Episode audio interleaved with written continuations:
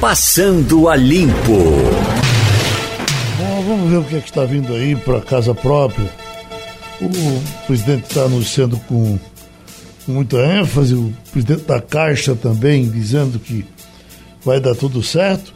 Caixa fará mudança histórica no crédito imobiliário, diz Bolsonaro. E Romualdo, tem muita informação sobre isso aí ou, ou tá tudo guardadinho para deixar para segunda? Hein, Jamildo? Tá ouvindo não, né? Diga aí. Olha, me desculpa, mas eu aqui, não tenho... Tá aqui, ó, o presidente Jair Bolsonaro informou que anunciará na próxima terça-feira mudança nas regras de concessão de crédito imobiliário. Uh, ele disse que a medida preparada pela Caixa Econômica Federal mudará a vida dos brasileiros. A intenção é reduzir, Geraldo, 31% nos juros do financiamento imobiliário. Está na matéria na Folha de São Paulo hoje, trazendo alguns detalhes assim, sobre essa mudança. É, assim que o Banco Central anunciou a queda de juros, a Caixa emendou na sequência que ia fazer isso. É, posso falar coisas mais conceituais. Primeiro, como é que você consegue, o Brasil é, com o déficit que tem, não, não suprir. Você tem fundo para ser usado. O FGTS é um dos fundos que pode ser usado para isso. O que falta talvez seja realmente organizar e oferecer. Tudo bem que o desemprego conta contra, né? Uhum. Você eventualmente pode querer contratar e tá em maus lençóis porque não pode pagar as contas, mas mesmo assim é inconcebível um país que tem o tamanho da arrecadação que o Brasil tem, que tem o tamanho do mercado que o Brasil tem, tem toda uma série de é, bancos para financiar e não, não se resolve isso, realmente a gente fica imaginando. Por quê, né? Talvez porque fiquem Agora... é, entesourando esses recursos. Bom, já está com a gente o prefeito Geraldo Júlio. Evidentemente que não é mais novidade, já temos anunciado amplamente a homenagem que vai ser feita a Graça Araújo, só que o prefeito tem agora uma programação festiva. A, a, vida continua e vamos ter festa domingo na Mário Melo. É assim, prefeito? É isso, Geraldo. Bom dia, bom dia a todos os ouvintes. Vamos celebrar a vida de Graça, né? Celebrar o que Graça fez é, pela cidade, pelo Estado, por todos os recifenses, o trabalho dela, a dedicação a informar a população, a tratar dos temas importantes ela também, que cuidava muito é, de uma vida saudável, pregava né, que as pessoas também fizessem isso. Então vamos fazer uma festa domingo, 10 da manhã, na realidade a manhã inteira, né, onde a gente vai ter parte da Mário Melo dedicada às pessoas, às bicicletas, nós vamos ter atividade para as crianças, vamos ter atividades culturais, é, vamos ter atividade para os adultos também. Todo mundo vai poder chegar lá é, pela ciclofaixa de turismo e lazer, né, chegando ali na Mário Melo, vai encontrar a nova ciclovia jornalista Graça Araújo, né? E a gente espera contar com todos vocês aí também, Geraldo, que estão aí no estúdio, né? Para a gente celebrar a vida de Graça, né? Lembrar dela. E agora ela fica aí imortalizada numa avenida importante da cidade, mas de um jeito que ela gostava, que é numa ciclovia.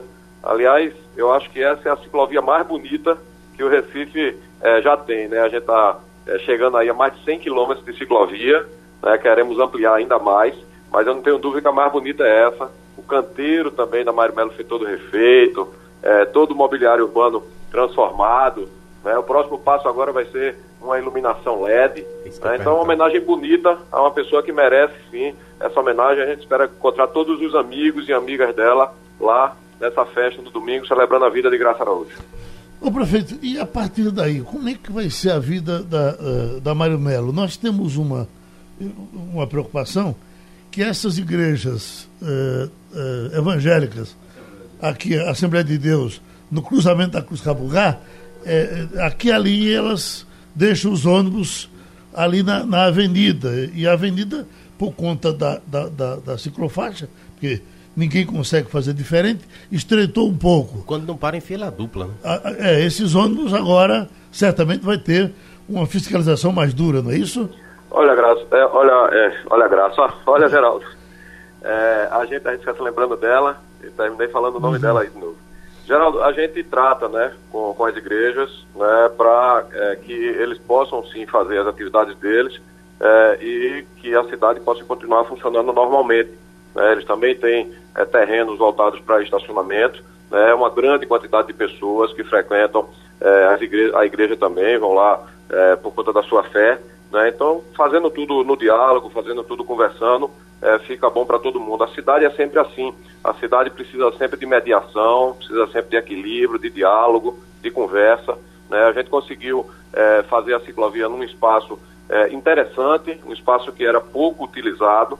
Eu acho que aquele, aquela utilização da, da ciclovia vai dar vida ao canteiro central é, da Mário Melo, que era um espaço praticamente é, inutilizado é, pela população e que agora vai ser então utilizado pelas bicicletas, até porque essa ciclovia ela não é isolada, né? ela liga no eixo viário Camilo Simões, que foi o nosso secretário é, de Turismo, Esporte e Lazer da Prefeitura, né? e que passa ali pela Rua da Aurora, então está criando uma rede, aliás, Santo Amaro, é, até a Conta da Boa Vista, né? e o outro lado também da Boa Vista, vai ter uma grande rede de ciclovias e ciclofaixas, né? talvez vai ser o bairro que vai ser melhor irrigado por ciclovias e ciclofaixas da cidade, é, ainda até o final desse ano.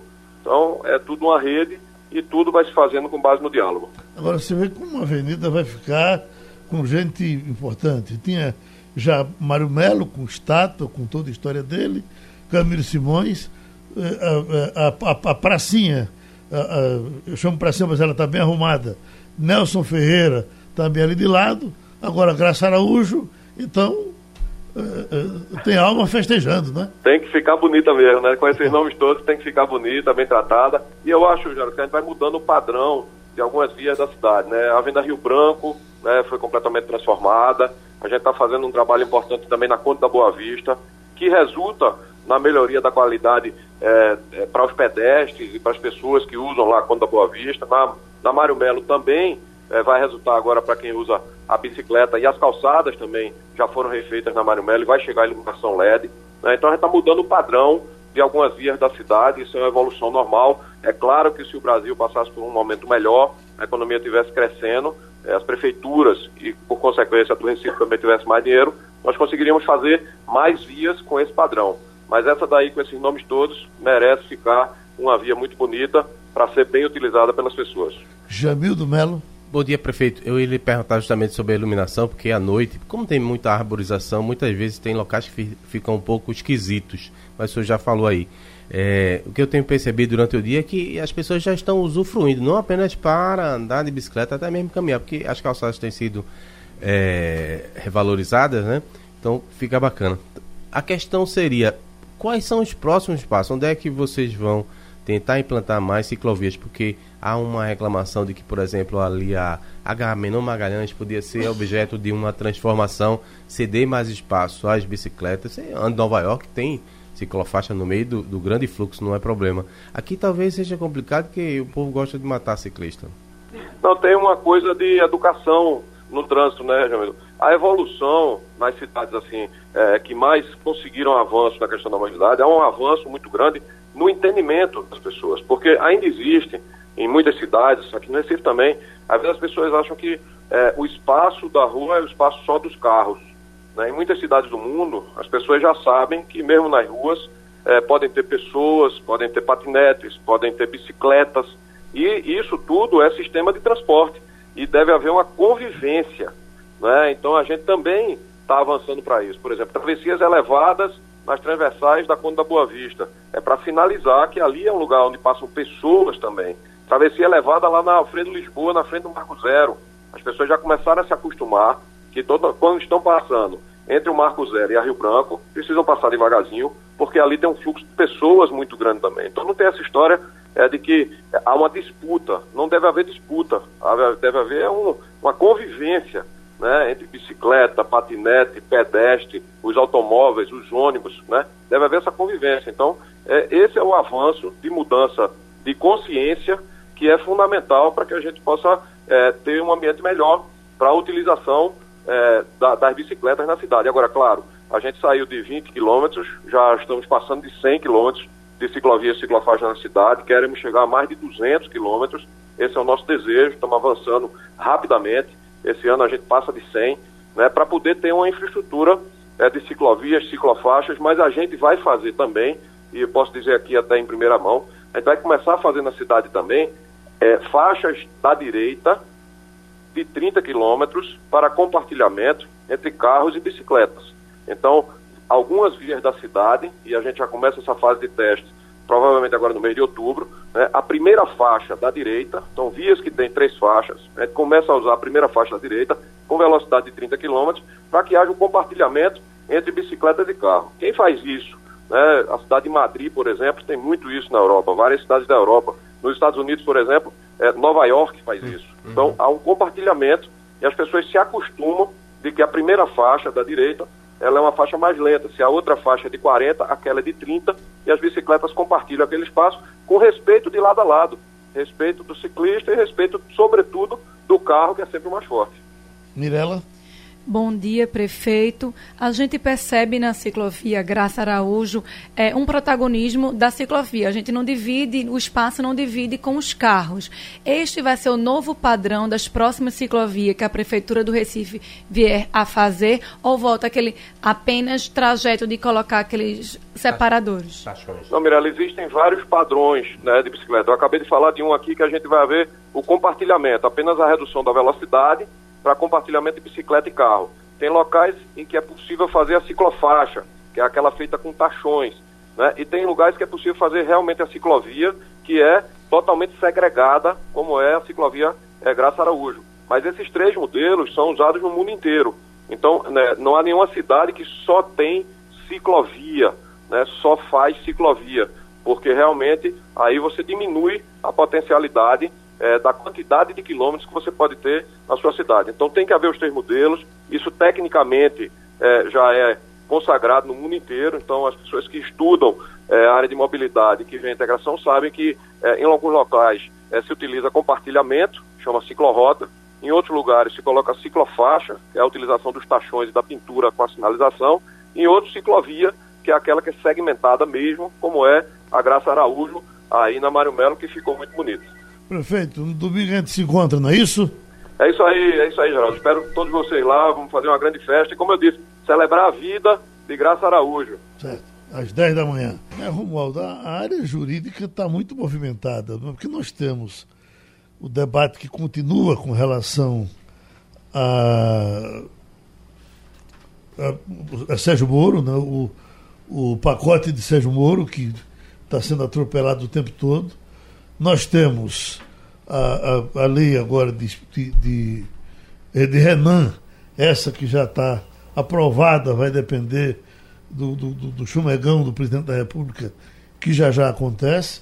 Nós temos ainda aquele, aquela discussão de Espiridião a mim com relação ao Supremo para evitar que os ministros se sentem em cima dos processos, mas me parece que a, a o jogo de cintura aí do, de, de Bolsonaro que ele não tem mostrado ter, vai ser o que, é que ele fará com o pacote de Moro e essa, essa a, a, a lei da, do, do abuso de poder. Porque tem coisa ali se contrapondo. Não é isso? Olha, Geraldo, é isso mesmo. Aliás, o presidente da República, Jair Bolsonaro, chamou para uma reunião na próxima semana o senador Rodrigo Pacheco. Rodrigo, Rodrigo Pacheco vem a ser o relator daquele projeto das chamadas 10 medidas de combate à corrupção que acabaram se diluindo no meio desse bafafá de tantas propostas aqui no Congresso Nacional. Então, o presidente, antes de analisar vetos ou se vai sancionar esse projeto de abuso de autoridade já aprovado no Senado e depois na Câmara, o presidente quer conversar com Rodrigo Pacheco para ver em que pé estão aquelas 10 medidas de combate à corrupção que chegaram ao Congresso Nacional, amparadas por mais de um milhão e meio de assinaturas dos eleitores brasileiros. Deu uma andada boa na Câmara, depois, quando chegou no Senado, deu uma empacada. Agora vamos ver co como o presidente Jair Bolsonaro vai se comportar pressão tem de todos os lados. Ontem eu tinha dito que há uma pressão da chamada bancada dos policiais federais, militares, rodoviários federais, ferroviários, pedindo que o presidente vete pelo menos aquele artigo que trata das algemas.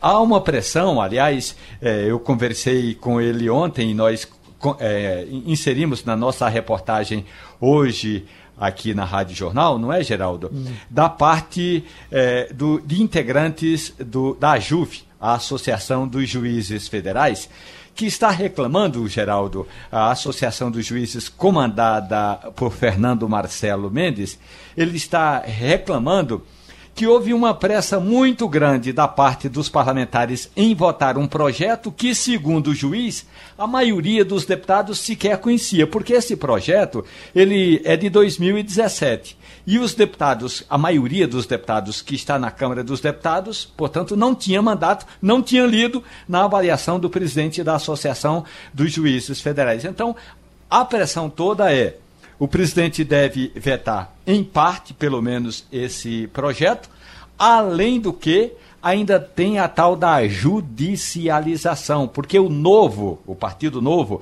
foi ao Supremo Tribunal Federal pedindo que haja uma nova votação. O Novo entende que na hora da votação o presidente da Câmara dos Deputados, Rodrigo Maia, passou por cima do regimento e é uma questão aparentemente pequena, mas diz o seguinte: Rodrigo Maia ao perceber que havia um grupo de parlamentares pedindo que a votação fosse nominal, quando cada um dos deputados vai lá e coloca o dedo, ele passou por cima desse requerimento e, e, simplesmente anunciou que o projeto estava aprovado. Então, tudo isso ainda está aqui em compasso de espera. Espera no Supremo, espera do presidente Jair Bolsonaro para conversar com alguns integrantes do governo dele, inclusive o ministro Sérgio Moro, mas também com o relator do projeto das 10 medidas que ainda estão, as 10 medidas ainda estão paralisadas lá no Senado Federal. Geraldo. Esse projeto ele nasceu da inspiração de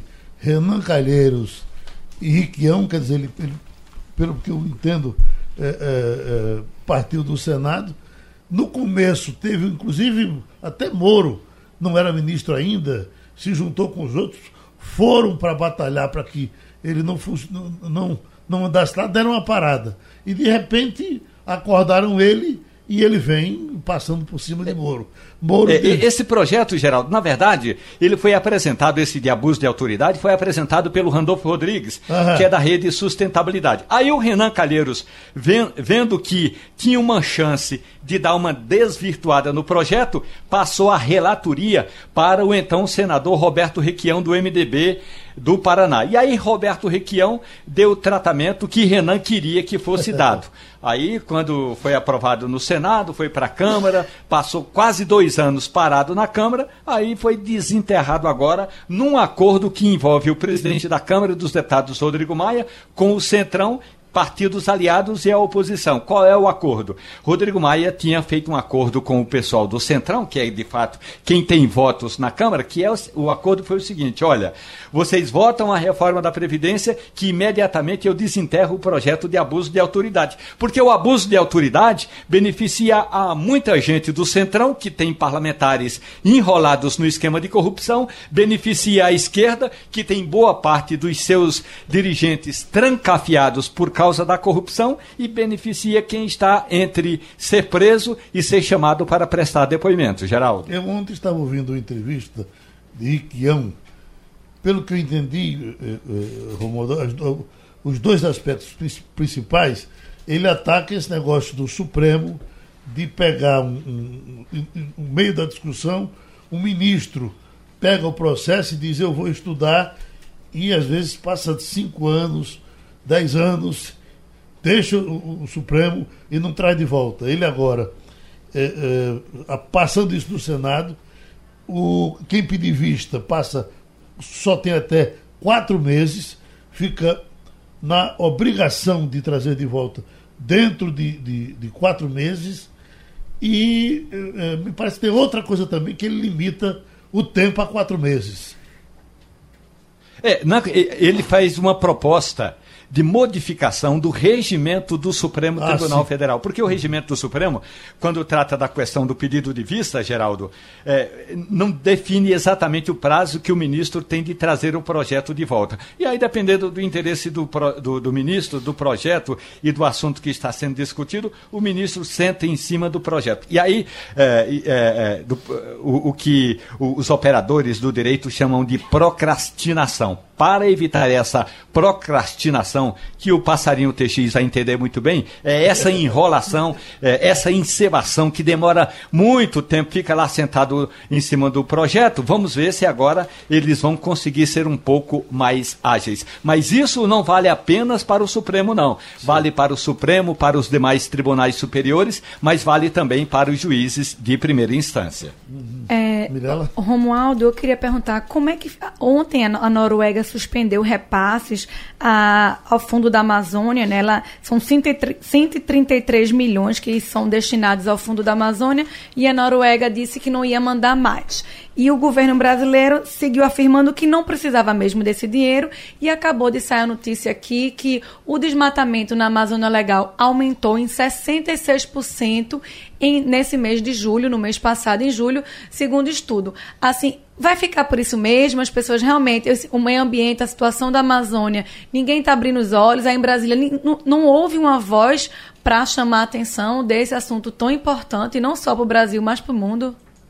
Eu acho, viu, Mirella, que essa questão toda aí relacionada a fundo da Amazônia, tanto da Noruega como da Alemanha, o governo prometeu, aliás, o, o, o presidente Jair Bolsonaro mandou o porta-voz dizer isso na terça-feira desta semana, que o Ministério do Meio Ambiente apresentaria eh, dados de como esse dinheiro vem sendo investido. E boa parte dos recursos não fica com o governo federal, boa parte desses recursos vai direto para as ONGs, as organizações não governamentais. Entra no bolo do repasse de verbas estrangeiras para o Fundo de Combate ao Desmatamento. Agora, com relação ao Romualdo, desmatamento Romualdo, em si, aí Romualdo. tem outra história, porque o governo nem sempre considera que os índices que tratam do desmatamento são índices verdadeiros. É aquela história. Quando o índice é a favor, o governo solta foguetes. Quando o índice é negativo, o governo questiona é, o índice. Ou como a mãe, isso me lembra a mãe que usa o termômetro. Quando o moleque, quando o termômetro diz que o moleque está com muita febre, ela resolve culpar o termômetro. Então, nesse caso, o Bolsonaro está culpando o termômetro, ou seja, está culpando os índices que medem a quantidade de desmatamento na Amazônia. E com relação aos recursos, realmente os recursos são importantes, mas o mais importante é a tal da parceria entre países que têm dinheiro para gastar, como a Noruega e a Alemanha, e o Brasil, que poderia pegar esses recursos, pelo menos, para equipar os institutos que fazem pesquisa. Aí sim, nós talvez tivéssemos dados mais precisos. Romualdo, eu estava vendo ontem uma matéria da Band que o Fábio Panúzio foi fazer já faz algum tempo uh, no, no, Amazonas e me espantou sabe quantas ONGs, uh, a maioria estrangeiras, vive lá dentro, pegando o dinheiro do mundo e ganhando dinheiro, 100 mil. Eu nem sei se tem 100 mil índios uh, uh, ainda lá pelo Amazonas, mas 100 mil. 100 mil. É muito, não? 100 mil, é muito.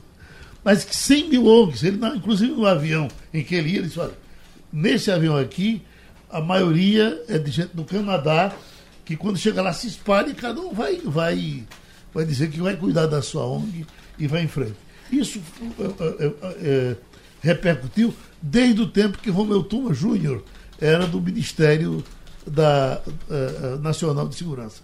Bom, então, agora tem uma matéria hoje aqui, eu recortei do Jornal do Comércio. O Brasil tem quase 60% dos territórios uh, cobertos por florestas. Toda essa área representa 4 milhões e 900 mil quilômetros quadrados. É maior do que a soma dos 28 países da União Europeia. O engenheiro agrônomo Alfredo José Barreto Luiz, pós-doutor em eh, sensoriamento, uh, bom, você quando vê a matéria toda, você se espanta com a, o que você tem de, de mata e o pessoal querendo mais mata. Uma parte uma parte engraçada foi quando algum desses parlamentares sugeriu que o Palácio mandasse para as embaixadas, especialmente da Alemanha, sementes, tipo assim, vocês estão reclamando aí que a gente está desmatando aqui, aproveite e refloreste essas cidades que vocês encheram de cimento. Mas é, essa questão do bioma, é, eu tenho um filho que está fazendo feira de ciências e o assunto é isso, e me espantou muito, Geraldo. Você falou que tá, achou que o número era muito elevado.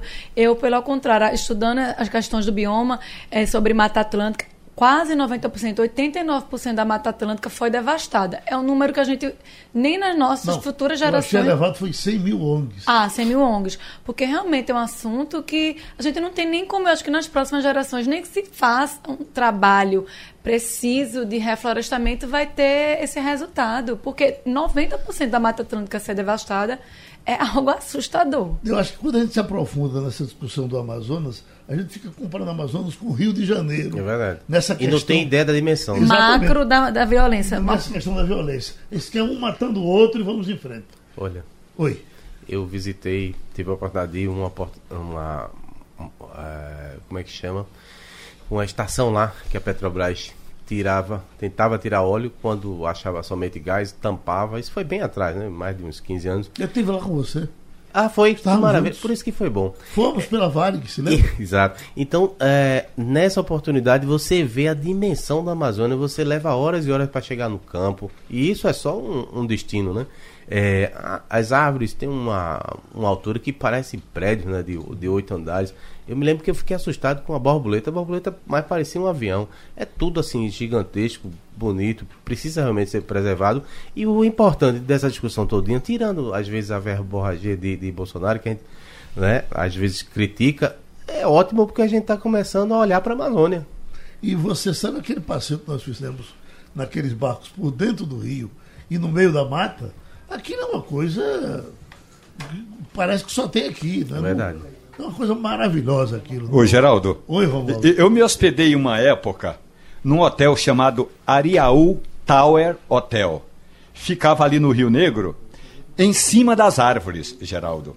Eu trabalhei no movimento de educação de base, num projeto de alfabetização lá no Rio, e ficava nesse hotel, um hotel em cima das árvores. Pena que houve uma briga familiar e aí o hotel é, acabou. Mas é como se você não tivesse a mínima ideia do que é construir é, apartamentos em cima das árvores com condições de você morar nesses apartamentos, descer de uma árvore para outra e ir no restaurante, ou descer de uma árvore para outra e chegar num salão de festas em cima das árvores. Quer dizer, eu acredito, e aí concordo com quem diz que o presidente Jair Bolsonaro gasta tempo demais com as picuinhas. Porque se esse homem, que tem toda essa visibilidade, usasse a, a, as palavras que ele usa em vez de picuinha para para defender de fato o nosso meio ambiente, a Amazônia, rapaz, nós iríamos mostrar, não apenas ao mundo, mas ao próprio brasileiro, aos brasileiros, que o tamanho da Amazônia, que a diversidade eh, da Amazônia é imensa, é muito grande, Geraldo. Geraldo. Eu, eu e Jamildo, não sei se ele se lembra, mas passamos na frente desse hotel claro. a que você se refere.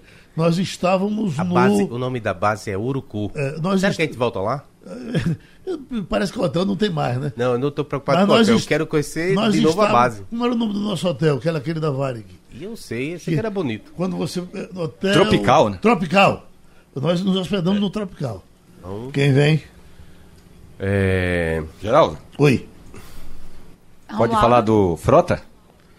Ah, ainda está rendendo. Eu estou lendo aqui uma coisa interessante. Ele, é um, ele, só, ele foi verborrágico, é, como tratando... o Jamildo fala. Diz que Bolsonaro não é burro, mas um idiota ingrato que nada sabe. Eita. Foi a frase dele. Foi bem agressivo, hein, Romualdo? É de, é, é de potência para potência, tá certo?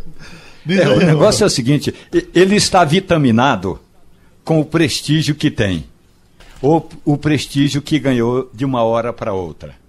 Alexandre Frota chegou na Câmara dos Deputados como um ator pornô no máximo, alguém que já tinha é, é, sido casado com Cláudia Raia. Tornou-se vice-líder do governo, que não é nada, não é nada, é uma liderança, é, é, um, é um papel importante. Quando o líder não está presente, é ele que orienta votações, é ele que defende o governo e ele o fez com maestria. Muito mais do que muita gente próxima de Jair Bolsonaro.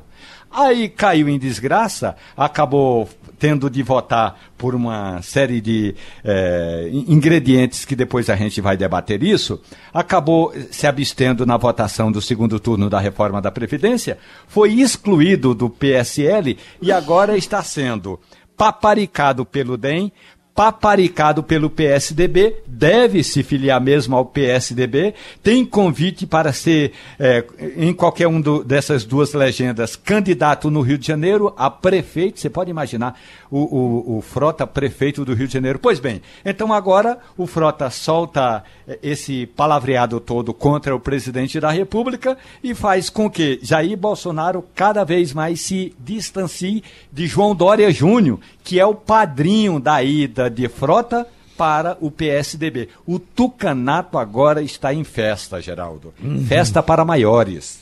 Agora, e essa nossa preocupação com o sarampo, Mirella?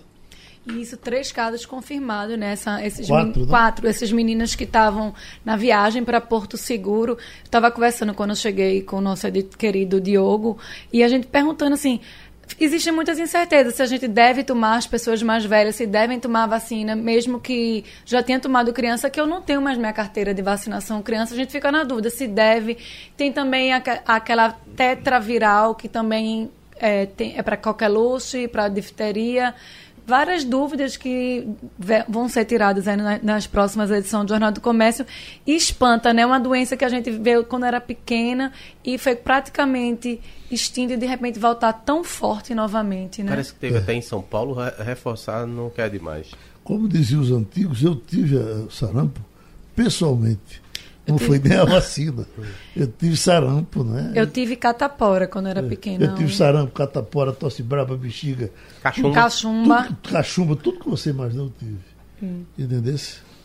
É uma pena estar tá voltando, né? De, de esse ciclo novamente começar e as pessoas tem que saber que o Sarama faz parte do calendário nacional de vacinação, é gratuito, você vai no posto, leva a carteirinha.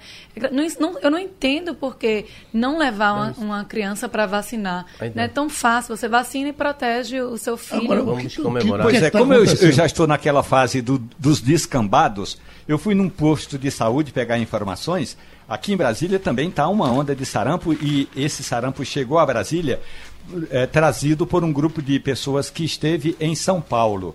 É, São Paulo é uma região forte de intensa do sarampo uhum. e outra região forte e intensa também é lá em Roraima. Então, eu fui lá no posto de saúde quando a mulher olhou a minha carteira de identidade falou que não preciso me vacinar não, porque quem já passou dos 40 e tantos não precisa se vacinar e eu fiquei tranquilo.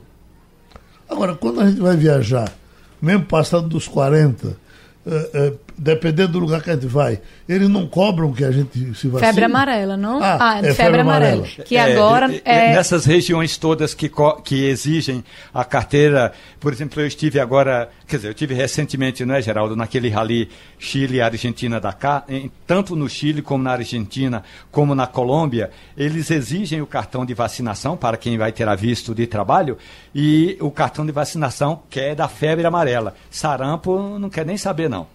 Agora, o nosso ministro da Saúde é muito preocupado com essa história de vacinas, né? Ele tinha esse discurso antes de entrar. Ele está falando desse assunto ainda, Romualdo?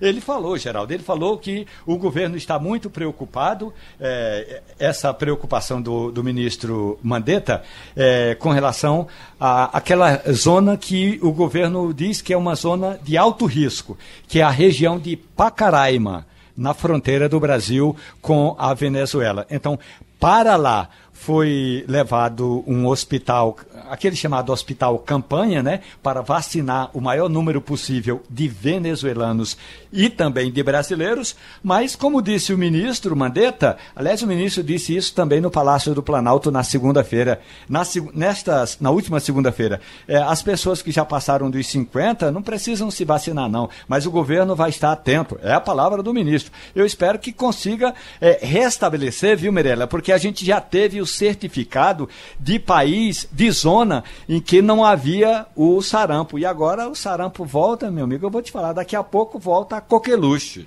Uhum. O ex-senador, ex-ministro Armando Monteiro Neto, doutor Armando, o senhor participou pelo menos de dois debates aqui muito interessantes com economistas e foi toda aquela animação com o reencontro do Brasil com o Mercosul, com a, a, a União Europeia e eh, eh, o Brasil se enquadrando e que nós teríamos a partir daí eh, alguns cuidados, mas muita vida útil daqui para frente. Mas o que se diz é que isso está dando para trás. É isso mesmo? Olha, Geraldo, primeiro bom dia a você, muito obrigado aí por poder voltar a participar aí do, do programa. Olha, Geraldo, é que o mundo, evidentemente, nós estamos inseridos num contexto mundial.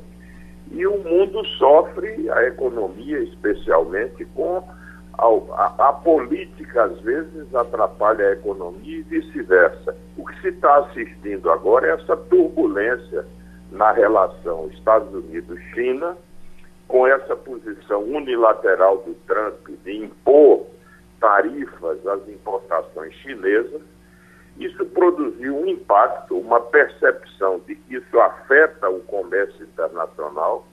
Você sabe que uma das trações da economia mundial é o volume de comércio, de transações entre os países.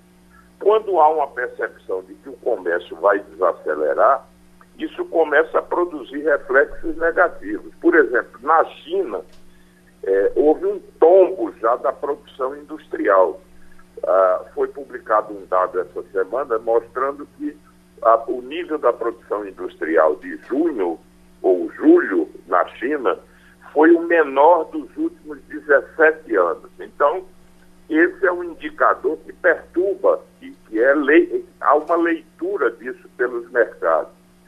Segundo, o, essa guerra comercial entre os Estados Unidos e a China, como é que isso vai acabar? Não se sabe ainda bem os Estados Unidos adotou essas medidas e a China reagiu também, ou seja, é, retaliando os Estados Unidos.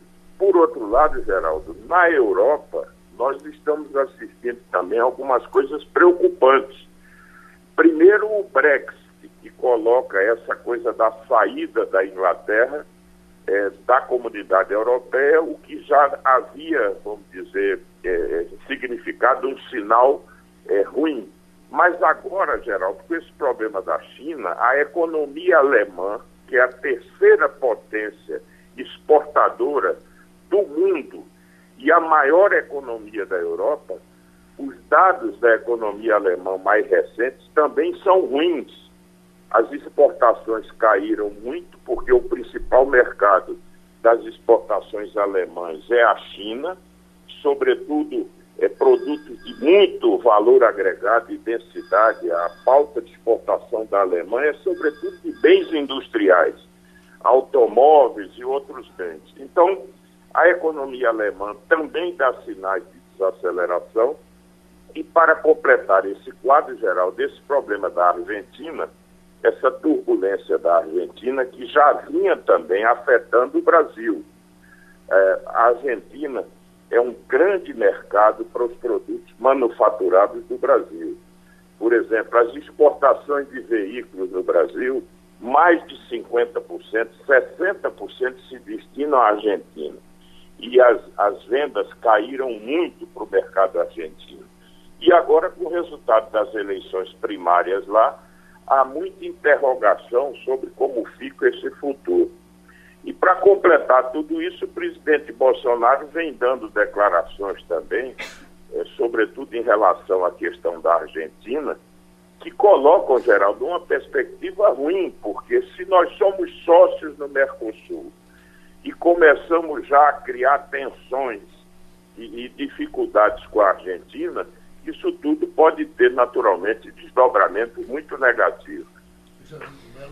Era isso que eu queria lhe perguntar. É, a gente já tem aqui no estado, os dados divulgados ontem pelo IBGE mostram o terceiro maior desemprego do Brasil. É bem verdade que o ministro Paulo Guedes já se apressou a dizer que essa crise toda vai ser uma marolinha, mas efetivamente, veja só, possivelmente haveria, isso que eu queria lhe perguntar, risco de prejudicar a economia local, porque a gente sabe que o efeito em Pernambuco é bem, bem possível. A Argentina entrando em recessão é, é, é um dos. É um segundo, se não me engano, é o segundo maior importador de Pernambuco, os carros da Jeep, por exemplo, e o primeiro importador, que a gente manda as maiores exportações para os Estados Unidos. Então, fica freado dos dois lados.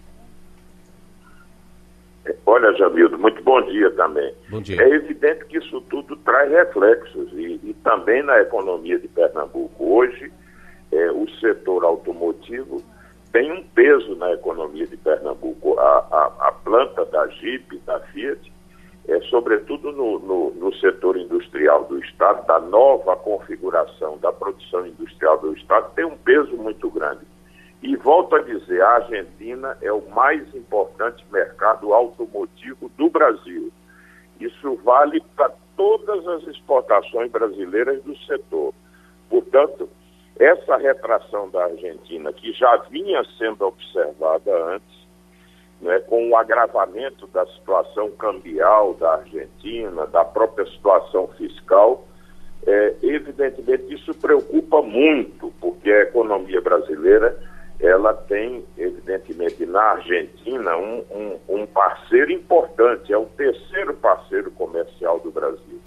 Agora, eu acho que todo esse quadro de incertezas que eu pude aqui tentar, vamos dizer, rapidamente descrever, representa, por assim dizer, um sinal de alerta, mas, ao mesmo tempo, isso nos obriga a acelerar o passo na agenda de reformas do país porque houve um momento em que o mundo crescia muito e o Brasil não crescia.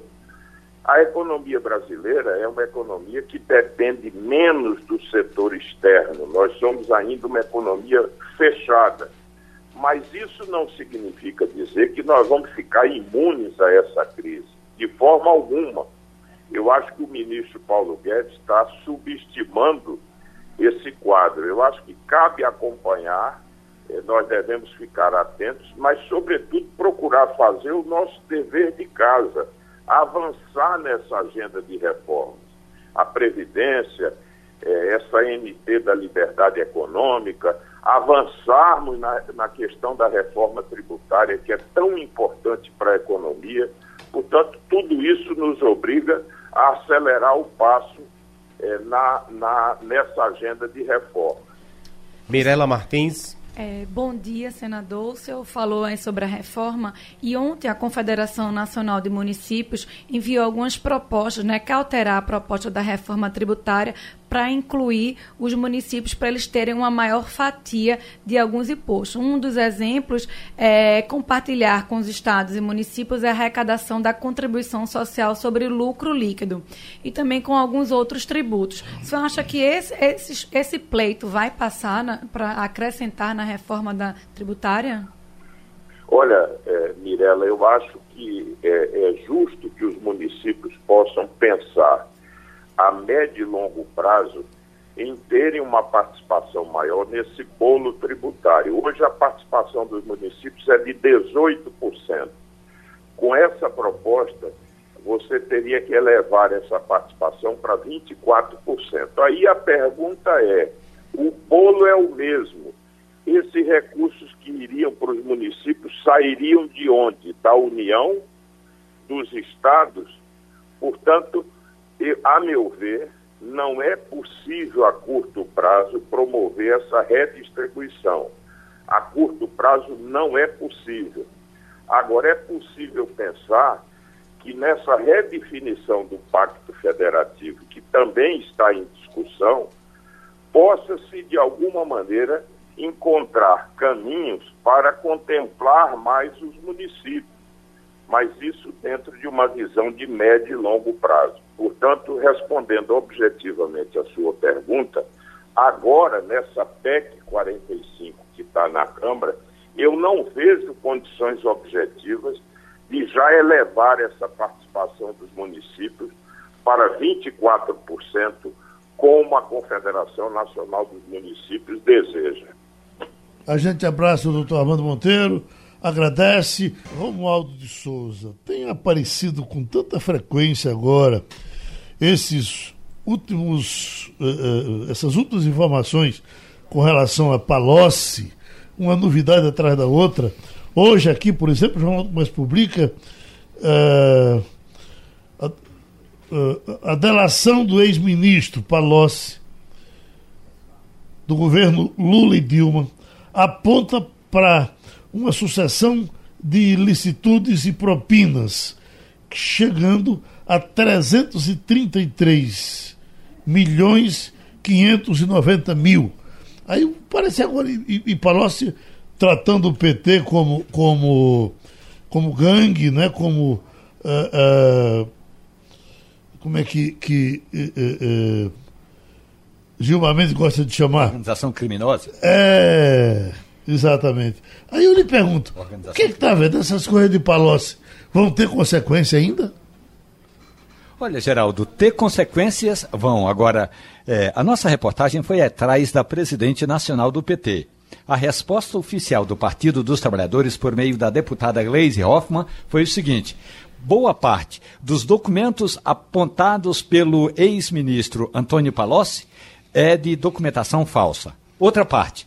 Algumas informações divulgadas pelo ex-ministro, ainda conforme Gleisi Hoffmann, são de gravações retiradas eh, por hackers, por hackers. Então, é a seguinte: quando o hacker hackeia o pessoal da Lava Jato, o PT bate palmas. Mas quando o hacker leva informações do pessoal do PT, aí essas informações não podem ser consideradas porque foram eh, retiradas de um contexto da, nas palavras da presidente do PT.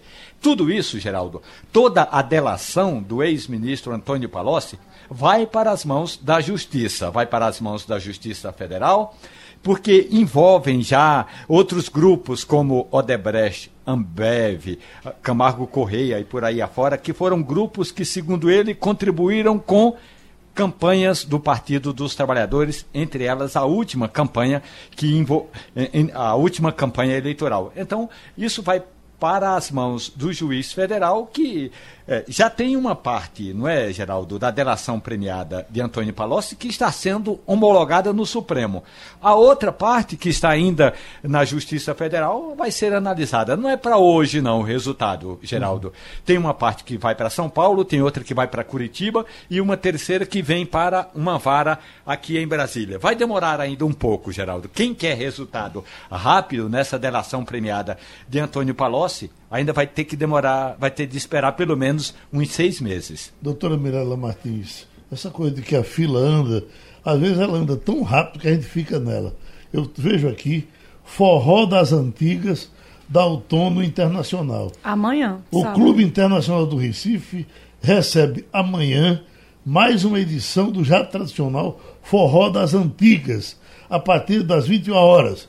Eu digo, então vai ser trio nordestino, vai ser o pessoal Santana. imitando Luiz Gonzaga, aí está aqui. O embalo da noite terá o forró nostálgico dos grupos Limão com Mel, Mastruz com Leite, eh, Brasas do Forró, Cavalo de Pau. Esse pessoal já é antigo. E Calanga Acesa. É o pessoal que fez sucesso na década de 80 e 90, com, quando é, surgiu o forró universitário, né? Eles tocam forró universitário lá. É, já é um, é um selo de festa esse forró das antigas. Já acontece há um tempinho lá no próprio Internacional. Uhum. Vai, o final de semana não está nem tão assim, meio de mês, não está muito forte, não. Eu destaco o MPB4, fazia até um certo tempo que o quarteto não vinha aqui, toca música é, popular brasileira de qualidade. É amanhã, às 21 horas, no Teatro Rio Mar. E eu queria. Hoje tem duas efemérides tem 61 anos da cantora Madonna, que se reinventa, vai fazer uma turnê mundial aí por mais de 83 Fantástica. cidades. Fantástica. Continua super é, ativa, super vanguarda. Ela que trocou a Londres por Portugal. O, ela tem um dos filhos, David Banda, que joga futebol no Benfica. E ela mudou-se para lá, para Lisboa. E também hoje é uma efeméride que é 42 anos, sem o rei do rock, Elvis Presley, que morreu aos 42 anos. Então faz 42 anos que o rei do rock nos deixou.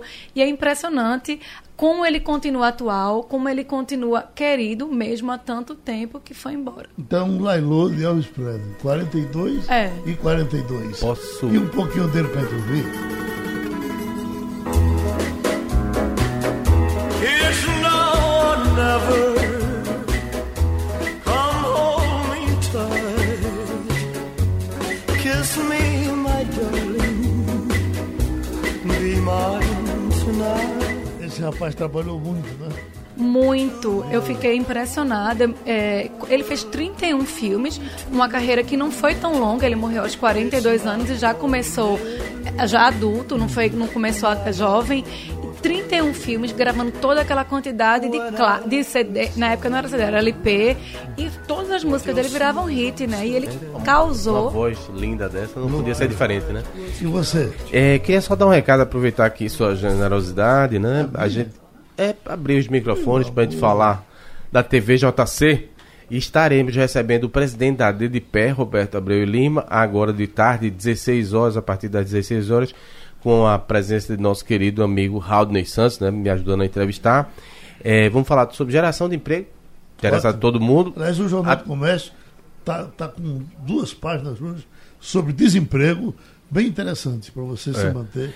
Atração de investimentos uh, e reforma, os efeitos da reforma tributária na guerra fiscal são os assuntos da, da pauta desse nosso encontro. E vou adiantar aqui em primeira mão, na próxima semana a gente vai receber, fui procurado, o advogado de Lula. Assim, Zanin. Zanin Vem nos né? dar uma entrevista também. Eu estou tentando. Exclusiva, né? É, uma entrevista exclusiva, tentando ajustar para ir para a TV JC. Então tá certo. Um abraço. E terminou. Acabou o Passando a Limpo. Passando a Limpo.